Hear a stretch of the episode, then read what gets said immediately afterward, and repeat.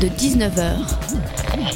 Et bah, c'est une émission qui parle de société, de politique, euh... culture alternative. On va aussi parler de sport, euh, de gens dans la rue. Et l'actualité en règle générale. On va peut-être parler des corbeilles à linge en osier d'Auvergne. Voilà, il y aura, y aura des invités. Des sociologues, des invités chercheurs. Les invités ne diront que des choses intelligentes.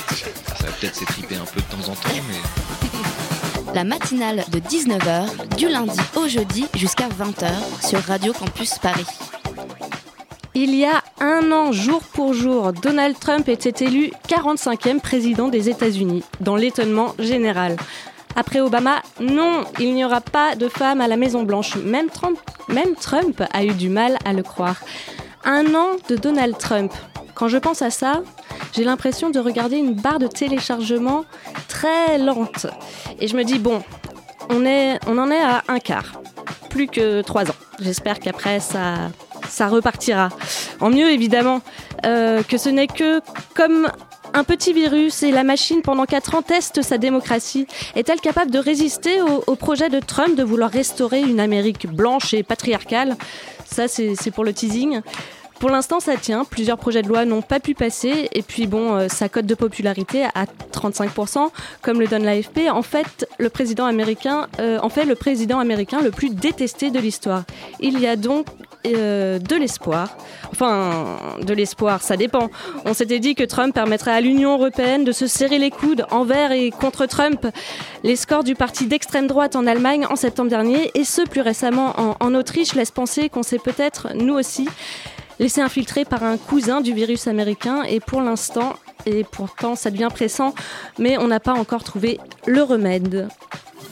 La matinale de dix-neuf heures, le magazine de Radio Campus Paris. Bienvenue à tous dans la matinale de dix-neuf heures. Dans un instant, on reçoit Liliana Hristache et Manon Filloneau euh, du collectif Roms Europe. Le droit à la trêve hivernale a commencé le premier novembre et s'est élargi à tous les lieux habités. Les personnes vivant dans des bidonvilles ou des squats, normalement, ne pourront plus être délogées. Après une chronique de Mélissa et Arthur sur le dernier album d'Orelsan, chronique qui promet d'être animée, on vous parle théâtre avec Nina Villanova, Marine Béard, Julie Cardil et Zoé Houtin. Elle présente demain à Évry une pièce politique, Trium Virus, qui décortique la notion d'état d'exception permanent. Et puis Michael viendra nous faire découvrir les nouveaux sons de la Fresh List du mois de Radio Campus Paris. Alors restez bien à l'écoute, car comme le dit le générique de l'émission, les invités ne diront que des choses intéressantes. Il n'a fallu que quelques heures pour que ces familles roms se retrouvent sur le bord de la route avec leurs matelas et leurs affaires. Ce matin à l'aube, des policiers sont venus les déloger de leur campement de fortune.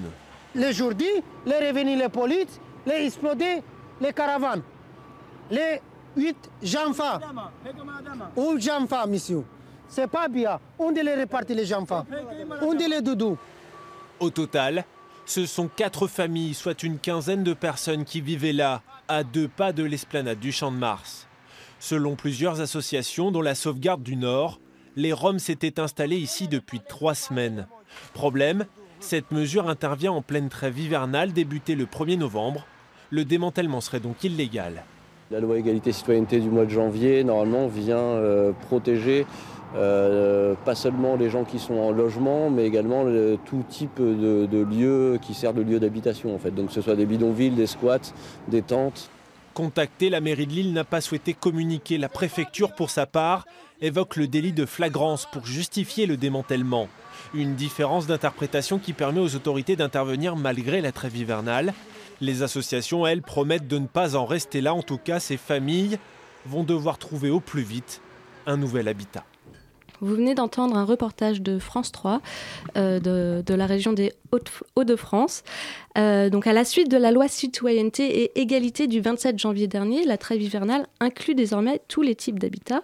La trêve hivernale, brièvement, c'est cette loi qui empêche euh, pendant l'hiver les expulsions. Elle dure cinq mois, du premier novembre au trente et un mars. Euh, depuis janvier euh, dernier, elle inclut tous les lieux qui sont donc habités. Euh, elle concerne donc désormais aussi bien les personnes vivant dans des bidonvilles que les locataires d'appartements.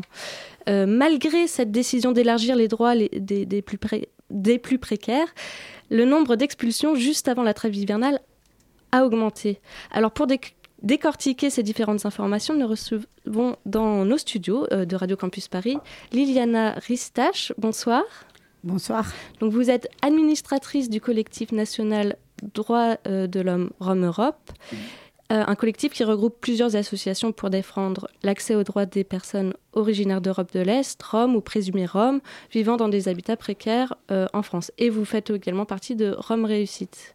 Oui, euh, Roms Réussite, c'est une association dans laquelle nous faisons l'accompagnement socio-professionnel, tout ce qui est scolarisation, accès à l'emploi, accès à, au, au logement. Voilà. D'accord. Et euh, à vos côtés, donc euh, avec vous, on, nous recevons également Manon Filloneau. Bonsoir. Bonsoir. Donc vous êtes la déléguée générale de ce même euh, collectif Roms Europe. Oui, ça tout à fait, oui. Et à mes côtés, pour la co-interview, euh, Héloïse de la rédaction de Radio Campus Paris. Bonsoir Héloïse. Bonsoir. Alors, euh, vous avez entendu en début d'émission le reportage de France trois où quatre familles étaient délogées euh, de leur euh, habitat précaire malgré la trêve hivernale et euh, la loi Égalité et citoyenneté. Le délit de flagrance évoqué dans le reportage, dans quel cas il peut être utilisé ? Surtout, surtout pas dans ce cas-là. Là, on, on, sur cette expulsion de Lille, on, on est vraiment sur une expulsion qui est illégale. Euh, ce délit de flagrance, en général, il se constate dans les quarante-huit heures de l'installation. Donc, quand des personnes s'installent... Qu'est-ce que c'est, euh, le délit de flagrance ? C'est le fait, c'est le flagrant délit, en fait. C'est, on, on constate une, une installation... illégale, parce que les personnes s'installent en général dans un bâtiment ou sur un terrain qui, dont, sur lequel ils ne sont pas propriétaires. Et donc, du coup, la police euh, constate qu'il y a un flagrant délit d'une installation illégale et donc, du coup, f- met en mesure une, une, une procédure euh, d'expulsion directement. Au-delà des quarante-huit heures, la loi dit qu'il faut une décision de justice pour expulser des personnes, qu'elles soient euh, propriétaires, locataires, euh, et il faut une, une, une, une, une dé- ou occupante sans droit ni titre, il faut une décision de justice. Là, pour ce cas spécifique, les personnes étaient là depuis trois semaines. On a des preuves qui montrent qu'elles étaient là depuis trois semaines. Et donc, du coup, il aurait fallu une décision de justice pour les expulser. D'accord. Et donc, euh, je voudrais revenir euh, en janvier dernier et au projet de loi. Qu'est-ce qui a permis à la loi d'évoluer et, et d'inclure tous les types d'habitats dans, dans la trêve hivernale ? L'idée de, de, de cet amendement qui est passé dans la loi Égalité et citoyenneté et qui a permis... Euh, Euh, qui a permis euh, cette évolution, c'était de mettre à niveau juste euh, les personnes euh, susceptibles d'être expulsées, qu'elles aient les mêmes droits. C'est-à-dire que la loi s'appliquait euh, à tout ce qui est euh, les locaux d'habitation. Euh, donc, euh, quand on est euh, locataire d'un appartement, mais qu'on ne peut plus payer son loyer, qu'on est susceptible d'être expulsé, on est dans, on, on, la trêve hivernale s'appliquait. Quand on est squat dans un squat, dans un, dans un immeuble, aussi, la trêve hivernale était susceptible de s'appliquer, mais les bidonvilles n'étant pas un local d'habitation, euh, la trêve ne s'appliquait pas. Donc c'était juste une mise à niveau, un changement euh, sémantique finalement. On parle de, maintenant de lieu habité et désormais la trêve peut aussi s'appliquer aux, aux, aux personnes qui vivent en bidonville, tout comme les délais supplémentaires avant expulsion. Euh, mais cette trêve hivernale, c'est pas une grande victoire parce que euh, déjà il y a plein de cas dans lesquels elle pourra pas s'appliquer. Euh, notamment quand les personnes sont rentrées par réfraction euh, sur le terrain. Le, le, le juge peut décider de supprimer euh, le bénéfice de la trêve hivernale dans ce cas-là. Ça, mm-hmm. C'est légal. C'est le cas d'un bidonville qui est sur la petite ceinture à Paris. C'est une manière de contourner un peu les, les Alors, droits. Ça, c'est légal. Il euh, y a une autre façon aussi, c'est les arrêtés municipaux qui sont pris par les maires, qui disent « Ouh là là, il y a urgence, il y a un énorme danger. Il faut absolument sortir les personnes de cette situation ». Prend un arrêté municipal d'évacuation des personnes sous quarante-huit heures, mais dans la majorité des cas, les personnes sont ni relogées, ni hébergées, et donc du coup sont mises à la rue, et finalement on les met dans une situation encore plus dangereuse que la, la situation du bidonville. Alors justement, pour reprendre un peu à la base, est-ce que vous pouvez nous expliquer euh, la situation des bidonvilles, euh, notamment en région parisienne et en France, euh, qu'est-ce que ça représente exactement ? Alors, on compte cinq cent soixante-dix bidonvilles en France, euh, mais dans ces bidonvilles, on ne compte pas forcément ceux de Calais, par exemple, mmh. euh, qui sont sortis euh, du, du compteur de l'État, mais pour des raisons euh, euh, un peu, un peu complexes, mais, euh, mais, mais pas, qu'on ne trouve pas forcément très normales. Il euh, y a un tiers de ces bidonvilles qui seraient en Île-de-France, on compte quinze à vingt mille personnes. Donc c'est beaucoup parce qu'on est en France au, au, en deux mille dix-sept et en mmh. même temps, c'est pas si énorme. On en fait un, un gros, gros sujet, mais finalement, quinze à vingt mille personnes, c'est pas si énorme. Oui, justement, il y a, enfin, il y a beaucoup de personnes qui croient encore que les bidonvilles, ça n'existe pas, justement. Alors comment on explique justement ça ? Oui, bah, tout simplement, euh, en fait, les bidonvilles ont ex- existé dans les années euh, cinquante, soixante, soixante-dix, ils étaient très visibles, il y en avait à peu près cent mille personnes qui vivaient dans ces bidonvilles. Euh, il y a eu une période pendant laquelle ils ont été plus ou moins résorbés. Ça fait vingt-cinq ans que les bidonvilles sont de retour en France et en Île-de-France. Euh, je parle de la France métropolitaine, il y a aussi des bidonvilles hors, hors France métropolitaine. Euh, et c'est, voilà, c'est juste une, une conséquence et une, et une forme très visible du mal-logement. Mais finalement, c'est, c'est inclus dans un problème plus grave et plus, euh, plus large, en tout cas, euh, qu'est le problème du mal-logement en France. Et les bidonvilles sont juste la forme extrêmement visible. D'accord. Et du coup, c'est quoi les principales difficultés que connaissent aujourd'hui les personnes qui vivent dans des bidonvilles ?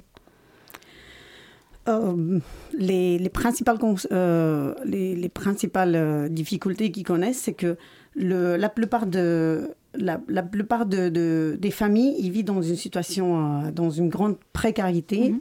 euh, comme par exemple sans eau, sans électricité, euh, sans avoir... Euh, sans sans avoir les moyens pour vivre normalement comme toute autre personne, qui se soit un Français, citoyen européen, et cetera. Mais euh, je peux vous dire aussi que euh, les Roms, avant d'arriver en France, il y a vingt-cinq ans, ils n'habitaient pas en bidonville. Donc les bidonvilles, ils, ils les ont connus en France. Donc en Roumanie, nous n'avons pas eu des bidonvilles. Je parle, nous n'avons pas eu, parce que moi aussi, je suis Rome d'origine de Roumanie. Et euh, c'est pour vous dire que les bidonvilles, ils les ont appris ici, parce qu'ils n'avaient pas de solution de se reloger quand ils sont arrivés, quand ils sont partis de leur pays pour pouvoir vivre mieux, pour pouvoir trouver une, une solution mieux adaptée à leur situation financière. Et alors, c'est la loi sur la trêve hivernale qui vient d'être mise en vigueur en début de novembre avec la trêve hivernale. Est-ce qu'elle, qu'est-ce qu'elle va changer concrètement pour ces personnes-là alors ? Bah, ça pourrait changer et pas changer. Parce que la, ple- euh, la plupart du temps, euh, certaines municipalités se vont, ils prennent cette, euh, cet exemple, comme elle l'a dit euh, Manon tout à l'heure, euh, le fait de, de mettre, euh, de, de faire un arrêté municipal contre, euh, euh, contre mise en péril de terrain. Donc la plupart du temps, euh, la, plus, la plupart des municipalités, ils font ce type d'actions pour pouvoir expulser le plus vite, mais...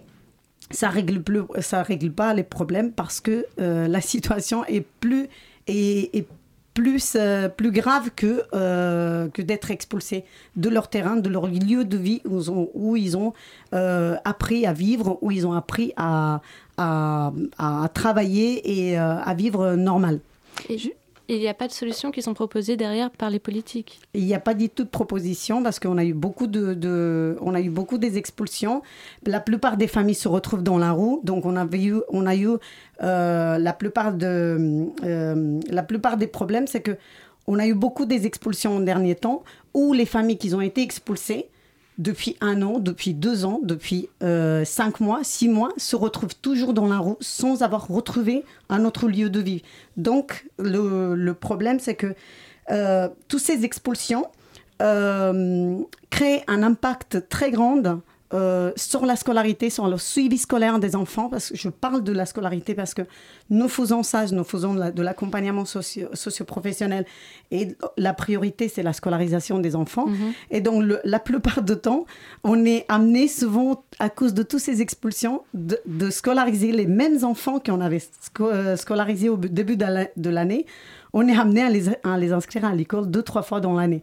Donc, c'est vraiment c'est du gaspillage de l'énergie de la part des bénévoles, de la part des associations.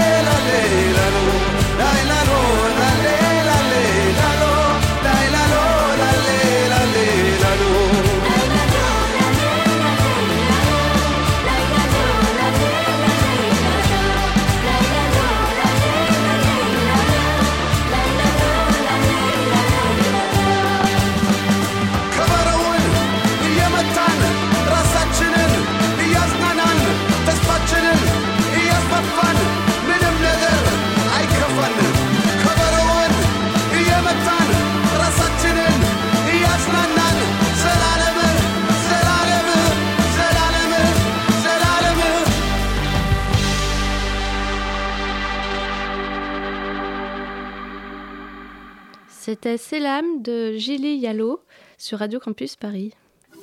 La matinale de dix-neuf heures sur Radio Campus Paris. On est de retour en plateau avec Liliana Hristache et Manon Filloneau du Collectif National Droits de l'Homme Romeurope. Euh, pour ceux qui viendraient de nous rejoindre, nous parlons de la décision politique d'inclure les bidonvilles dans la trêve hivernale. Et tout à l'heure, donc, on, on parlait de, de la scolarisation. Et oui, donc concrètement, quelle est la situation de ces enfants et pourquoi est-ce qu'ils ne peuvent pas aller à l'école ou est-ce qu'ils doivent changer tout, les, tout, tout le temps d'école enfin, comment ouais. ça se passe concrètement? Alors, euh, le problème, c'est que nous, euh, nous, nous proposons un accompagnement, socio- euh, so- euh, un accompagnement scolaire aux familles quand on va sur les terrains. Donc les familles sont très contentes, sont, sont, ils, ils nous accueillent très bien, ils accueillent très bien les bénévoles. On n'a jamais eu euh, de, de refus scolaire, scolaire de la part des familles.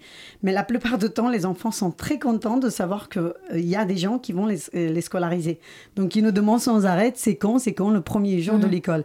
Et quand on va dans certains services, euh, cer- certains services municipaux, en fait le problème c'est que dès qu'on entend de, des Roms, on est une association, pour faire, on est venu pour scolariser des enfants, tout de suite, la, la, la personne de l'accueil, au lieu de faire le nécessaire pour scolariser les enfants, parce que nous avons souvent les, tous les éléments euh, pour les scolariser, en fait, elle dit, oui, je dois appeler ma responsable. La responsable sur le service éducation, elle nous dit, je dois appeler l'élu Euh, sur le dossier d'éducation.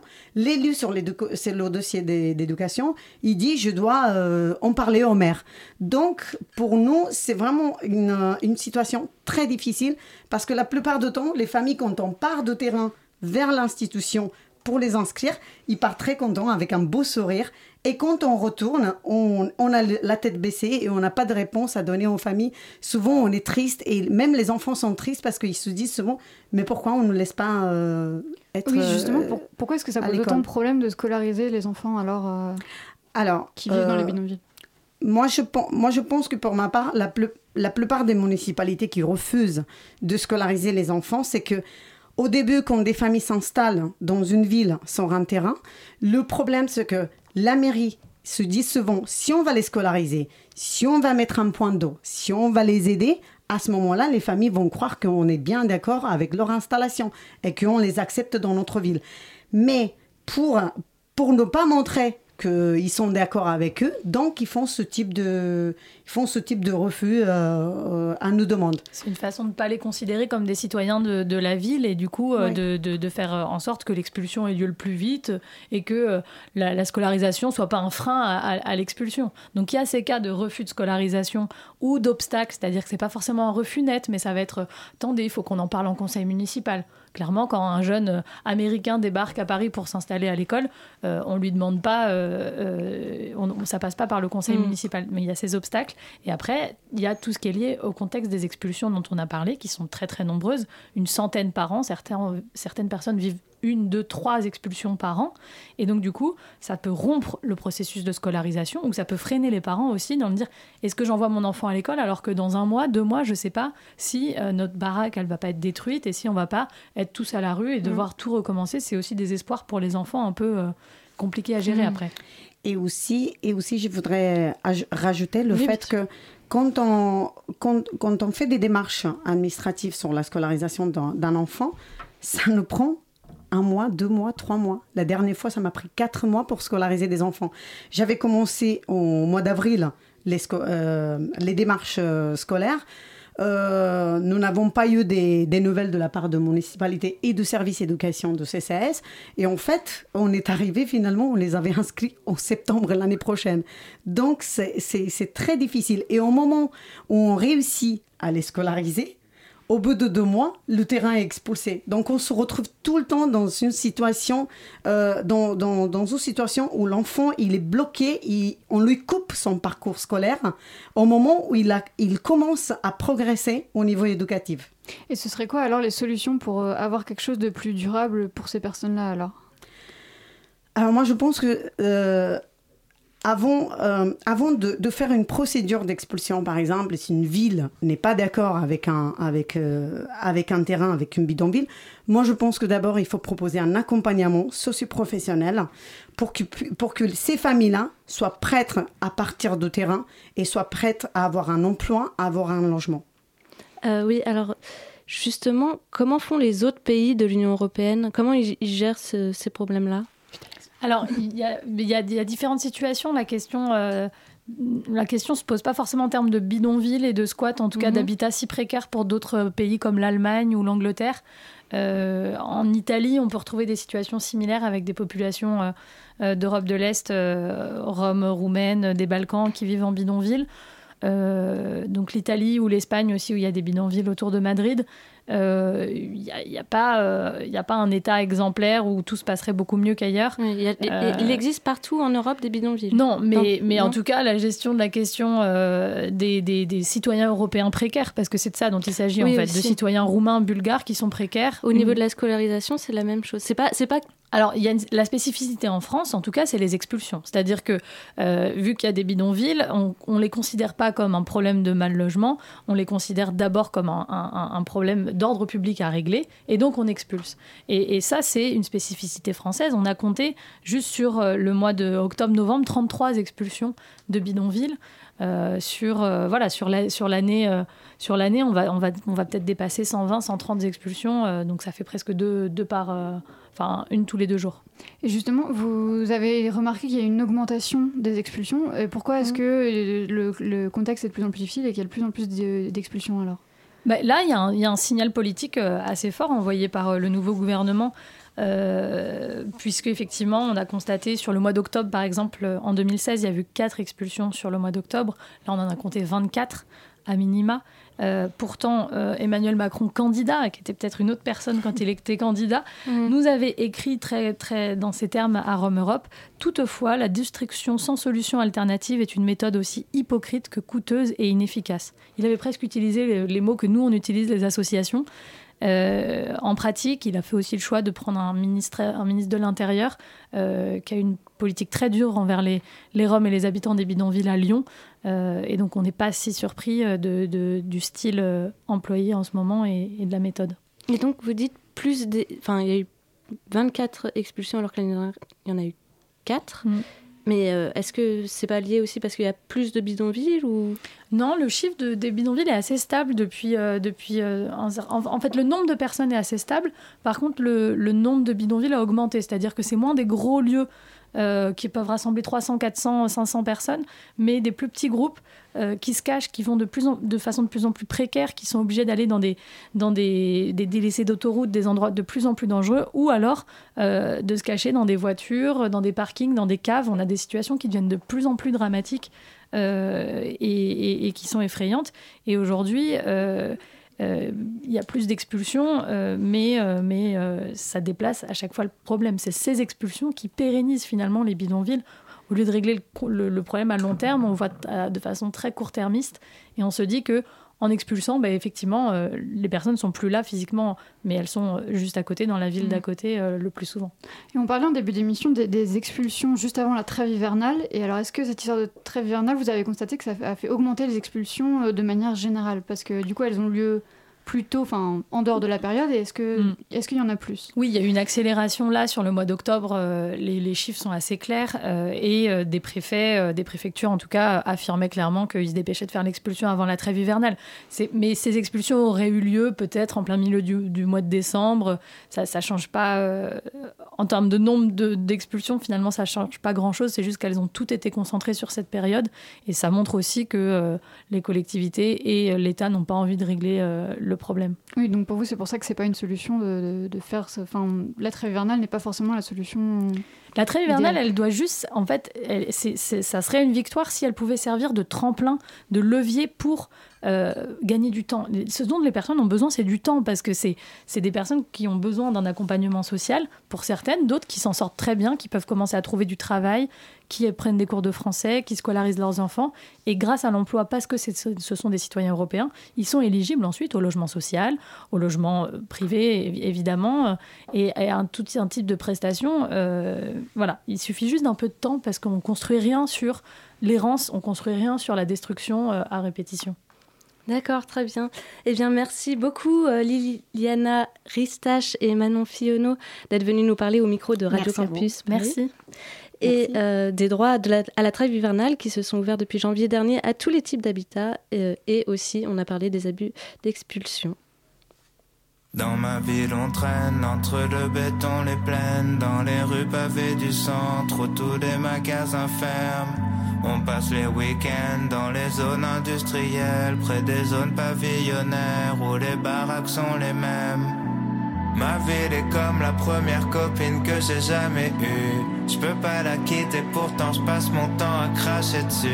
Parler du beau temps serait mal regarder le ciel. Je la déteste autant que je l'aime, sûrement parce qu'on est pareil. On a traîné dans les rues, tagué sur les murs, skaté dans les parcs, dormi dans les squares, vomi dans les bars, dansé dans les boîtes, fumé dans les squats, chanté dans les stades, traîné dans les rues, tagué sur les murs, skaté dans les parcs, dormi dans les squares, vomi dans les bars, dansé dans les boîtes, fumé dans les squats, chanté dans les stades.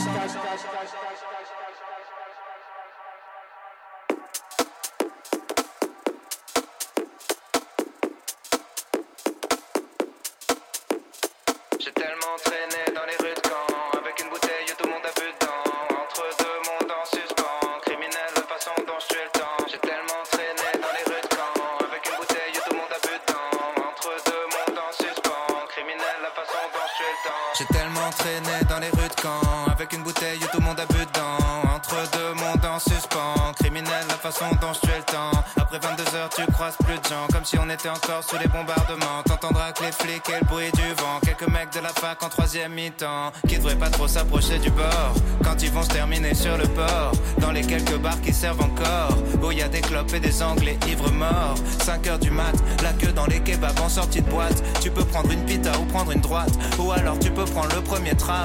Et si jamais tu t'endors, tu te réveilleras sur les bords de la ville, là où les centres commerciaux sont énormes, où on passait les samedis en famille, où j'aimais tellement me balader, même quand on avait que dalle à acheter. Youhou, ouais. Le casier des parents ralenti devant Pizza Del Arte, pas loin du magasin de jouets où je tirais des chevaliers. près du pont où ma grand-mère m'emmenait lancer des avions en papier, où tu peux voir les grands tours des quartiers, où l'architecte a cru faire un truc bien. Si je rappais pas, j'y serais jamais allé, parce qu'on se mélange pas tant que ça là d'où je viens. Après y a des champs, y a plus rien. Si tu vois de la fumée quand tu reviens, c'est que dans les usines pas très loin, on se calcine, on s'abîme, on fait du carburant pour la machine. À côté des pavillons rectilignes, où on pense à ce que pense la voisine, où on passe les dimanches en famille, où on fabrique du blanc fragile. Longe le canal, prends le périph', t'arrives à la salle où j'ai raté des lay-ups décisifs. Pas loin d'un coin perdu où les filles se prostituent, au milieu des grues, là où y a les bus qui t'emmènent à la mer en moins de vingt minutes, où les Parisiens nous trouvaient tellement nuls, où tu vois l'Angleterre derrière la brume, passe devant l'hôpital qu'on voit de partout, pour nous rappeler qu'on y passera tous, et tu seras de retour en ville, où les bourges font les courses et les punks mendient, où y a des clochards dont tout le monde connaît les noms. J'ai vu Gigi s'ouvrir les veines à coups de tesson devant l'épicerie, celle qui est toujours ouverte, près du château, c'est douve et c'est légende urbaine. J'ai fait des mariages, des enterrements, dans les mosquées, les églises et les temples, sous un crachin normand. Elle est même pas foutue de pleuvoir correctement, ma ville au sang clocher. À chaque fois qu'ils détruisent un bâtiment, ils effacent une partie de mon passé.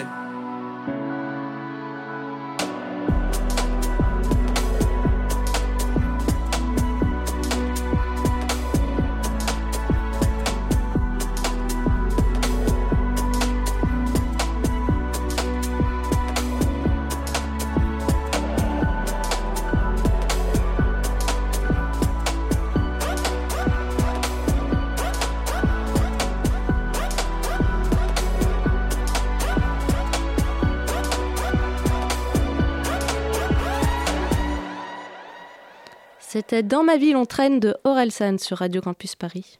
La matinale de dix-neuf heures, du lundi au jeudi jusqu'à vingt heures sur Radio Campus Paris. Et comme les choses sont bien faites, après ce son d'Orelsan, on va entendre deux avis sur son dernier album. Et pour commencer, on accueille Mélissa qui va nous raconter son coup de cœur du moment. Salut Anna, bonsoir à tous. Oui, euh, je vais vous raconter mon coup de cœur du moment, mais promis, j'en ai pas pour longtemps. Alors voilà, après trois mois d'absence sur les réseaux sociaux, Orelsan, il a posé une bombe simple et basique le vingt septembre, dans laquelle il a annoncé d'une manière euh, assez impressionnante la date de sortie de son troisième album solo, nommé La fête est finie. Donc voilà, ce qui s'est passé, c'est qu'on a vu une foule de personnes se réunir euh, et former vue d'en haut la date du vingt octobre. Donc je parle de bombe car l'album est littéralement un attentat lyrical, c'est ce qu'on peut, c'est ce qu'on peut qualifier comme ça. Mais soyez rassurés, Orelsan, c'est le génie de la plume et il est enfin de retour. Donc en bonne fan qui se respecte, acheter l'album le vingt octobre a été la première chose que j'ai faite. Et alors, c'était à la hauteur de tes espérances ? Et comment ? Je n'ai parlé que de ça pendant au moins quarante-huit heures. Et justement, à force d'en parler, j'ai compris que tout le monde n'était pas forcément de mon avis basique. Du coup, j'ai décidé de vous offrir mes huit arguments en faveur de cette tuerie musicale de cinquante-deux minutes. Alors en premier, l'album raconte une histoire et pas n'importe laquelle puisqu'il s'agit de la sienne. Et les morceaux sont d'ailleurs dans un ordre bien particulier. En deux, on découvre des instrus différentes, un peu électro, un peu trap, ça change et ça régale. Et comme il le dit si bien, le futur c'est nous. En trois, on comprend qu'il a grandi mais on reconnaît complètement sa façon de penser. Sa jolie plume est bel et bien toujours présente. En quatre, sa personnalité est ancrée dans chaque phrase de chaque chanson. Rien qu'en lisant ses lignes, on devine que c'est lui. En cinq, l'album contient des feats de malades. On peut retrouver Nekfeu, Stromae et même Maître Gims. Et évidemment, chaque instru est adapté à l'artiste. En six, pardon, quatorze morceaux qui nous font passer du rire aux larmes en passant par l'amour et la bienveillance. En sept, parce qu'encore une fois, Orelsan cerne la société et démonte les clichés en une fraction de seconde. Et en huit, et le meilleur pour la fin, parce que son album est tout simplement un sauvetage du rap français. Et pour ça, on le remerciera jamais assez. Eh ben Mélissa, t'as vraiment l'air convaincue. Merci pour ces arguments. Mais comme tu as dit, la fête est finie, divise les esprits. Alors en bonne animatrice, j'ai trouvé quelqu'un qui pourra te, con- con- te contredire. Pardon. Salut Arthur. Salut, salut. Euh, avant toute chose, je tiens à dire que je ne suis pas un hater d'Orelsan. J'ai commencé à l'écouter avec Ramen, j'ai beaucoup aimé euh, ses autres albums et ses, et ses autres projets, et j'ai même trouvé son film plutôt cool. Mais euh, ce C D-là, c'est une autre histoire. Forcément, tout n'est pas acheté, mais on va commencer par le dessert. Ses instrus sont franchement bonnes, il y en a qui sont un peu euh, U K Garage, euh, genre euh, bah, Dans ma vie on traîne. Euh, celle qui est sur le morceau de Stromae aussi, qui est très bien, ça s'écoute bien, ça change un peu de la vibe du reste de l'album. Mais euh, selon moi, très clairement, pour le premier album solo depuis sept ans, c'est pas au niveau. Ah. En général, le flow, c'est pas incroyable. La voix, on la connaît, c'est euh, la même que d'habitude. Et il euh, y a son côté euh, un peu donneur de leçons en permanence. Le mec passe son temps à parler de sa dépression, comme quoi tout va mal dans sa vie, tout en rappelant quand même euh, que sa vie d'artiste est forcément mieux que la tienne. Ouais, c'est vrai qu'il n'a pas vraiment changé de registre de ce côté-là. Ouais, et le problème, c'est que quand tu es un des artistes les plus écoutés de France et que tout ce que tu fais, musique, film, format court en télé, euh, bloqué, euh, marche plutôt bien, cette attitude, ça n'a pas le même impact qu'avant. Du coup, le côté des primes, c'est, un peu, c'est plus ennuyeux qu'autre chose. Et des, par moments, ça fait même un peu euh, Fuzzati et Copus. En plus, je trouve qu'il se repose vraiment sur ses acquis. Euh, les morceaux sont un peu des reprises de ces anciens trucs. Ta défaite de famille, c'est un peu comme Suicide social ou Gros poisson dans une petite mare, mais en mode lycéen qui fait une crise de rébellion contre sa famille. Euh, Bonne meuf, c'est un bloqué, mais en plus bloqué, bloqué avec un petit peu le même délire qu'il y avait sur euh, ces freestyles uti- assistés par ordinateur. Pour moi, c'est un peu un album pour les gens qui aimaient bien les derniers morceaux un peu tristes et un peu déprimants des autres albums. Euh, comme La femme de l'échec sur le premier album. Et puis il y a aussi euh, pas forcément de lien ou de cohérence entre les morceaux, ça fait un peu, euh, même dans les textes, ça fait un petit peu recueil de citations Facebook, soixante-dix pour cent des phrases de l'album, tu peux les mettre en description à côté d'une photo, avec une photo qui prend la moitié de ton visage, en noir et blanc avec un filtre Snapchat. Et au final, l'album, c'est un peu une compilation de Orelsan qui essaie à, qui s'essaie à plein de styles, genre le grime avec le morceau euh, avec Dizzy Rascal, Euh, le Cloud avec le morceau Lumière qui fait quand même euh, vachement plagiat du flow de Nara sur, euh, de P N L ou euh, Afrotrap avec le morceau euh, Christophe du coup avec Maître Gims qui fait vachement M H D, euh, même les morceaux, les premiers solos de Maître Gims ou Niska. Donc au final je dirais pas que c'est un mauvais C D euh, comparé à plein d'autres projets, mais on n'a pas le truc piquant des autres albums, et même si ça l'empêchera pas euh, d'être plus tard un des gros noms de la chanson française. Eh bien, ça divise bel et bien, même dans le ton de vos chroniques. Merci Mélissa et Arthur Merci pour vos beaucoup. Chroniques. La matinale de dix-neuf heures, le magazine de Radio Campus Paris. Du lundi au jeudi jusqu'à vingt heures. Et on est de retour dans les studios de Radio Campus Paris et nous allons parler d'une pièce de théâtre, Trium Virus, une pièce qui nous propose de réfléchir sur les notions de crise de la dette et d'état d'exception permanent. Une pièce politique qui se joue en ce moment au théâtre studio d'Alfortville, mais aussi demain, euh, demain soir au théâtre Antoine Vitesse d'Ivry-sur-Seine. En studio, pour en parler, nous recevons Nina Villanova. Bonsoir. Bonsoir. Donc, euh, vous êtes comédienne et metteur en scène de la pièce Trium Virus, c'est ça ? Voilà, c'est ça. Et à vos côtés, donc, Marine Béard. Oui, salut. Salut. Julie Cardil. Bonsoir. Bonsoir. Et Zoé Houtin. Bonsoir. Bonsoir. Donc, euh, vous êtes euh, toutes les trois comédiennes et vous interprétez euh, différents rôles dans la pièce. Enfin, on va voir ça. Euh, et à mes côtés, sur cette interview, Mathilde de la rédaction de Radio Bonsoir. Campus Paris. Bonsoir, Mathilde. Bonsoir. Alors, bah, ma première question, elle est plutôt basique, que pour reprendre Orelsan. Euh, pourquoi ce titre, Trium Virus ? Alors, pourquoi ce titre ? C'est parce que euh, quand on a commencé à travailler sur la crise grecque, les créanciers, euh, qu'on appelle la, la Troïka, qui sont donc composés du F M I, de la B C E et de la Commission européenne, qui sont intervenus dans les pays en crise, Euh, donc on les a nommés la Troïka, et la Troïka étymologiquement ça vient de Triumvirate, qui est une alliance de, de trois personnes pour euh, diriger, et qui était, euh, qui a été un nom qui a été utilisé euh, pendant l'histoire romaine. Et le second Triumvirate, c'est le passage de la République à l'Empire. Voilà, et j'ai trouvé que le rapprochement historique était intéressant. Et après le virus, parce que je voulais faire une métaphore médicale euh, sur... Euh, plus globalement autour de la pièce, sur cette question du pouvoir, des instruments de pouvoir. Voilà. D'accord. Et donc, oui, donc comme vous le dites là, euh, vous êtes partie du constat, donc pour cette pièce, que les effets de la crise, donc si j'ai bien compris, parce que je n'ai pas vu votre pièce, allaient au-delà du domaine économique et que l'on personnifiait le pays, donc euh, la Grèce notamment, en la qualifiant de mauvaise élève de l'Europe. Et, euh, et du coup, comment il est né ce, ce parallèle entre, entre la maladie, le virus et le domaine économique ? Alors, euh, quand on a commencé à, à lire euh, des textes autour de la crise grecque, entre autres, mais aussi autour de la notion de crise. Bon, déjà, la notion de crise, c'est une notion euh, médicale à la base. Et euh, on s'est rendu compte qu'il y avait énormément de, de, de mots, qui, d'un, enfin, un champ sémantique très fort qui tournait autour de, de, de la médecine.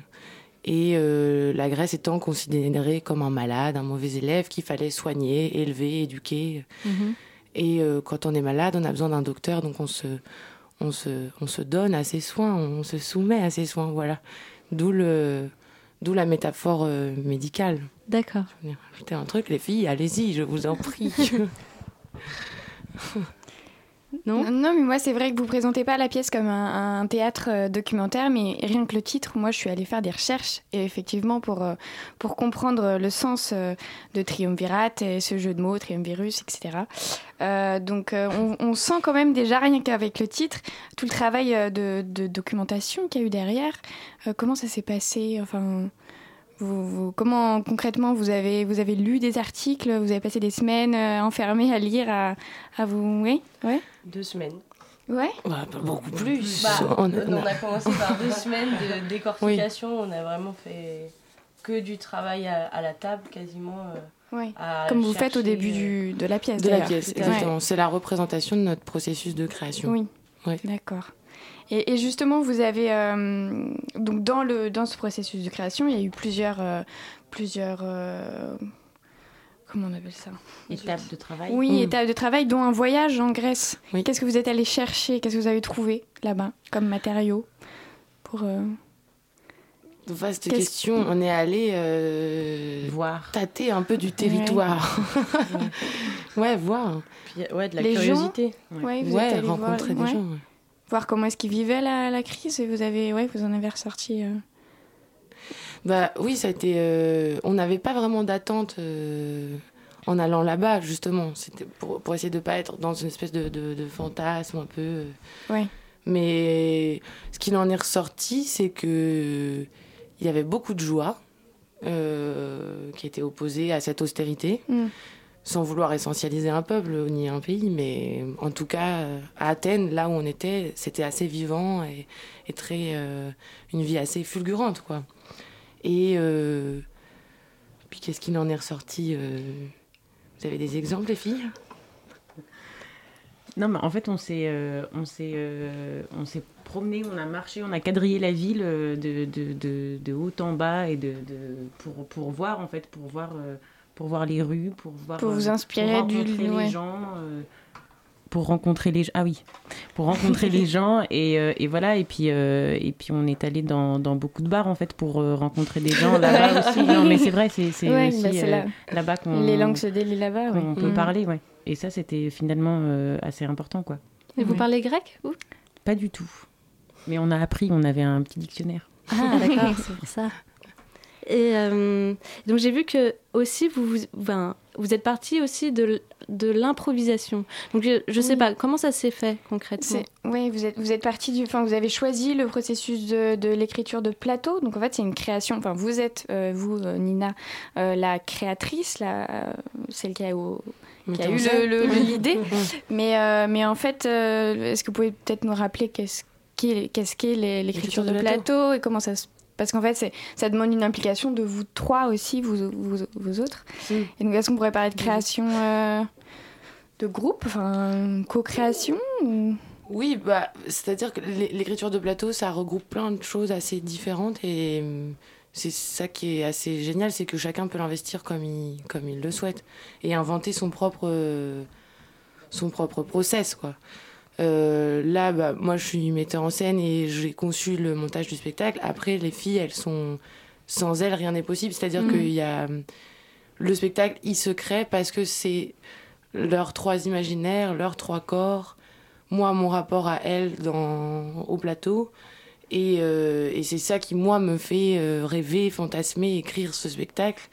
Et... Donc elles ont une partie, enfin comment dire, c'est elles sont créatrices du spectacle. Évidemment, ce n'est pas, oui. ça pourrait pas, c'est pas, comment dire, c'est pas un rôle. Je sais pas, on prend Hamlet et puis alors si jamais le le le, le, le comédien qui joue Hamlet il s'est cache, cassé la jambe, je bah oh, je vais chercher quelqu'un d'autre. Là, je pourrais pas faire ça. Oui. Je serais obligée de réécrire le spectacle si jamais. Euh... Si jamais il y en avait une qui s'en allait. Mais je... c'est, c'est intéressant justement, mais dans quel, dans quel sens ça s'est fait ? Ça s'est fait euh, au travers des improvisations. Ensuite, vous avez fait énormément de recherches, apparemment, de ce que j'ai compris. Et ensuite, vous l'avez écrit, mis sur papier et joué, ou je sais pas. Alors, ça s'est fait un peu de concert. C'est qu'il n'y a pas eu tellement de, de moments où ça, ça, ça s'est acté dans l'écriture et donc c'est passé au plateau. Ça a d'abord été un travail vraiment au plateau, avec pas mal d'improvisation, beaucoup, on a brassé énormément mm-hmm. de choses. On revenait à la table sur des recherches. D'accord. Il euh, y a eu un travail qui a été fait aussi sur l'espace, euh, indépendamment presque à, des actrices. Puis ensuite, les, on, nous, on est arrivés au plateau et on a, fait des, on a expérimenté euh, euh, ce qu'on avait travaillé avec la scénographe. Et tout ça se mélange. Il n'y a pas, y a pas de hiérarchisation dans les... dans le processus, oui, c'est-à-dire, ce y a pas... oui, voilà, c'est-à-dire que l'écriture, moi j'ai, je suis arrivée par exemple au début octobre avec un, un, un début de montage, et puis au fur et à mesure il s'est peaufiné, certaines choses ont été enlevées, j'en ai rajouté d'autres, en fonction aussi de ce qui se passait au plateau et de, et de ce que proposaient les filles, de ce que proposait le, le, le Jean Galmiche qui est au, au son, Hugo Aman qui est à la lumière et, et Matt Depoix qui est à la scénographie.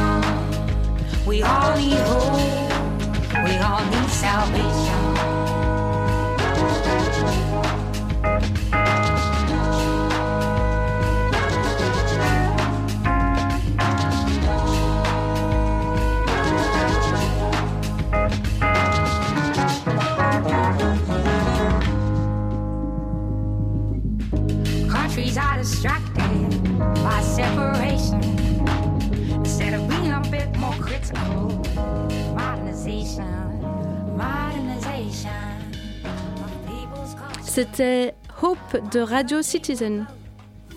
La matinale de dix-neuf heures, le magazine de Radio Campus Paris. Euh, alors, ben, euh, on est de retour euh, pour cette seconde partie d'interview avec Nina Villanova, Marine Béard, Julie Cardil et Zoé Houtin pour parler de leur pièce politique Trium Virus qui réfléchit la notion de crise de la dette comme une sorte de maladie. Et Mathilde, je crois que tu avais une question. Oui, alors vous, parlez de, vous, vous, par, vous partez du constat d'une, d'une urgence, de ce sentiment de, d'impuissance collective euh, face à cette crise. Est-ce que pour vous, du coup, le théâtre, c'est euh, cette transformation, cette euh, possibilité de réponse à la situation ? Oh là là. euh, je... Non, je ne sais pas. Je, je, je ne sais pas. Je peux pas répondre à cette question. Moi. Je... Quelqu'un autour de la table ? Non, il n'y a pas de. En tout cas, pour non. moi, ça me permet de trouver la joie. On, on a beaucoup ri, mais après, euh, non, on est loin de trouver une réponse à travers ça. Pe- peut-être ça ne fa... résout rien, en tout cas. Hmm. Ça résout rien, oui, mais vous, vous. Vous décernez une place particulière aux spectateurs, en tout cas. Vous le faites participer. Vous, vous, euh, euh, il, euh, vous planter une graine, en tout cas, avec ce que vous nous offrez à voir. Euh, et euh, vous poussez le spectateur à, à une réflexion, et on ne sort pas indemne du tout de votre spectacle. Donc c'est en ça que ça peut être un peu une réponse. Enfin, c'est pas forcément une réponse, mais en tout cas, un, un, peut-être un acte politique, c'est un peu fort. Mais... Oui, mais parce que c'est du théâtre politique, du coup. Et moi, je voulais savoir, alors, je ne sais pas, peut-être... Quelle est la différence entre... Qu'est-ce que c'est déjà du théâtre politique et la différence entre du, th- du théâtre militant et engagé? Enfin, genre, parce que vous dites que c'est pas du théâtre militant. Enfin, c'est pas... Ça va oui, pas non. jusqu'à... Euh, bah, justement, c'est ce qu'on se... De... Enfin, moi, là, c'est la question que je pose. Euh, c'est qu'est-ce que ce serait aujourd'hui un théâtre politique? Mais, enfin, véritablement. Et du coup, là, le... le... disons que c'est une des premières réponses qu'on fait avec ce spectacle qui est, euh, pour moi, pas abouti. Mais... Euh... Mais oui, parce que vous oui. non non pardon je non pardon je non. Parce qu'on la pose aussi à l'intérieur même de la pièce, on la pose enfin on, on, on tente de enfin on pose la question à l'intérieur de la pièce de comment représenter, comment euh, comment parler de tout ça, et mais sans y répondre, mais le, le fait enfin juste le geste en fait d'essayer d'en parler, mm. ben, c'est c'est aussi euh, Trium Virus en fait. Oui, voilà, on a plutôt tendance à se placer du, du côté de la tentative, euh, l'essai, voilà, la, l'esquisse. Le geste plutôt que la parole. Et donc, euh, moi, ce que j'ai compris, c'est que votre spectacle, du coup, se compose de douze tableaux. Et, et donc, ces tableaux, est-ce que vous pouvez m'expliquer un peu... Euh, enfin, genre, est-ce que vous gardez les mêmes rôles? Comment, c'est des scénettes? Comment ça se profile, en fait? Alors, du coup, depuis, ça a un peu changé. C'est finalement en quatre parties maintenant. Et euh, alors, c'est, c'est quatre parties qui sont définies par quatre espaces. Une cuisine, euh, un, un bureau d'une personnalité médiatique et politique, une salle d'attente dans le couloir d'un hôpital et après, un cauchemar. Et euh, non, non, on n'a pas du tout de, de, de rôle véritablement défini. On, on prend en charge des mouvements, euh, des paroles et... Et voilà, et des idées, quoi, c'est tout.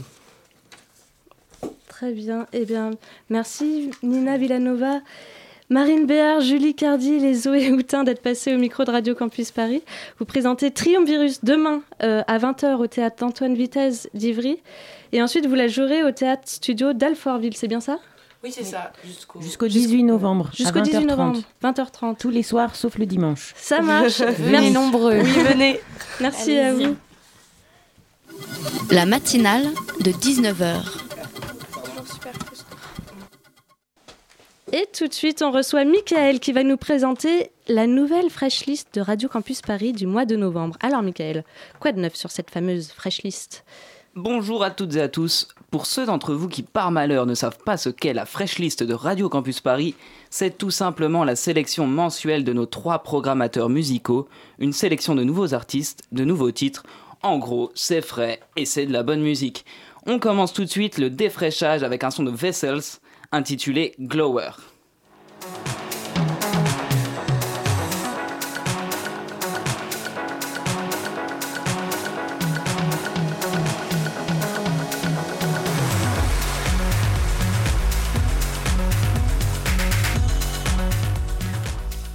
Ok, ok, un morceau surprenant. On le rappelle, c'était Vessels avec un titre nommé Glower. Vessels, c'est un groupe anglais formé en deux mille cinq. Pour ma part, j'ai choisi ce morceau car on retrouve plein de types de sonorités entre le house, techno, l'électro. C'est un peu une explosion de styles différents et donc pour le coup, c'est plutôt intéressant de voir comment ils combinent tout ça pour se créer une identité. Mais tout ça reste bien dansant et c'est super important. On enchaîne tout de suite avec un morceau intitulé Oracle du compositeur que l'on appelle Chapelier Fou.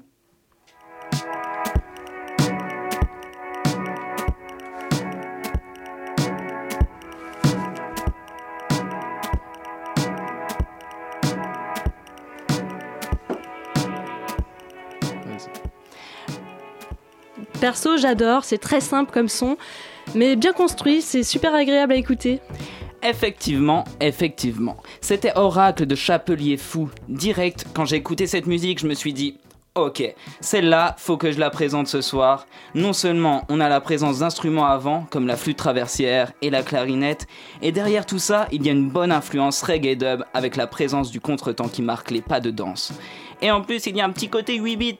Ça, c'est vraiment plutôt pas mal. Le huit bits, pour ceux qui ne savent pas, c'est des sons vraiment particuliers qui nous viennent des années quatre-vingts quatre-vingt-dix, comme ceux que l'on peut retrouver dans les jeux old school type Tetris et autres. Bref, morceau à écouter et réécouter sans modération.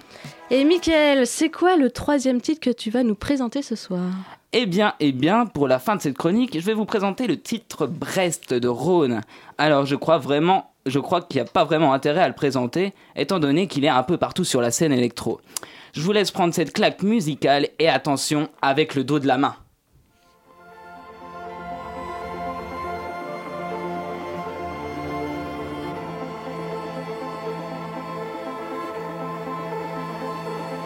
Du coup, il laisse le son là. Ouais. Bah,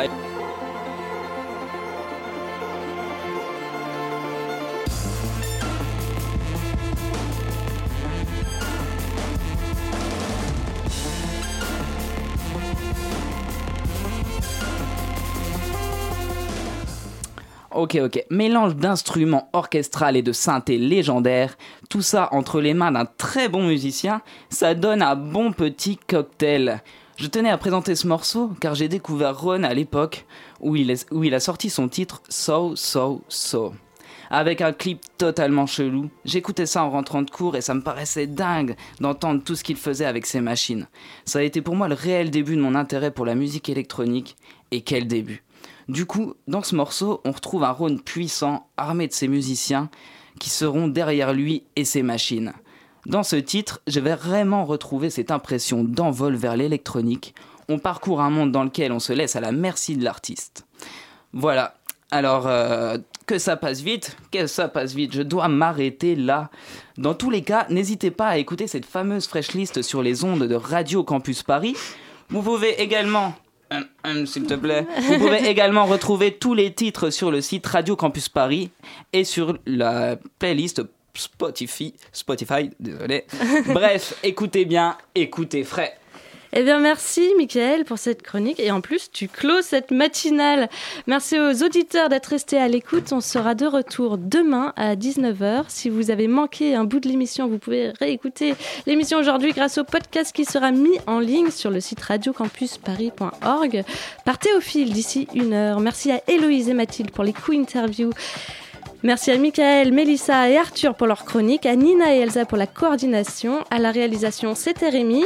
Demain, à la même heure, vous retrouverez la matinale de dix-neuf heures avec Alban, mais tout de suite, c'est Extérieur Nuit qui vient vous parler de cinéma. Salut Extérieur Nuit. Bonjour Anna, bonjour la matinale. Et ben, cette semaine, on parle du cinéma français, c'est sponsorisé par euh, Roman Polanski qui fait un film sur D'après une histoire vraie. Il y a David et Stéphane Fuenquinos qui réalisent Jalouse, Tout nous sépare de Thierry Cliffat avec Catherine Deneuve et Nekfeu. On parlera aussi de Beautiful Day de Lim Ramsey qui avait beaucoup fait de bruit à Cannes, et on reçoit pour un entretien spé- spécial pardon, Hélène Catté et Bruno Forzani qui nous parlent de Laisser bronzer les cadavres, un film à aller voir en salle d'urgence. Ouais, super, ça marche. Alors euh, on reste à l'écoute du quatre-vingt-treize neuf. Bonne soirée.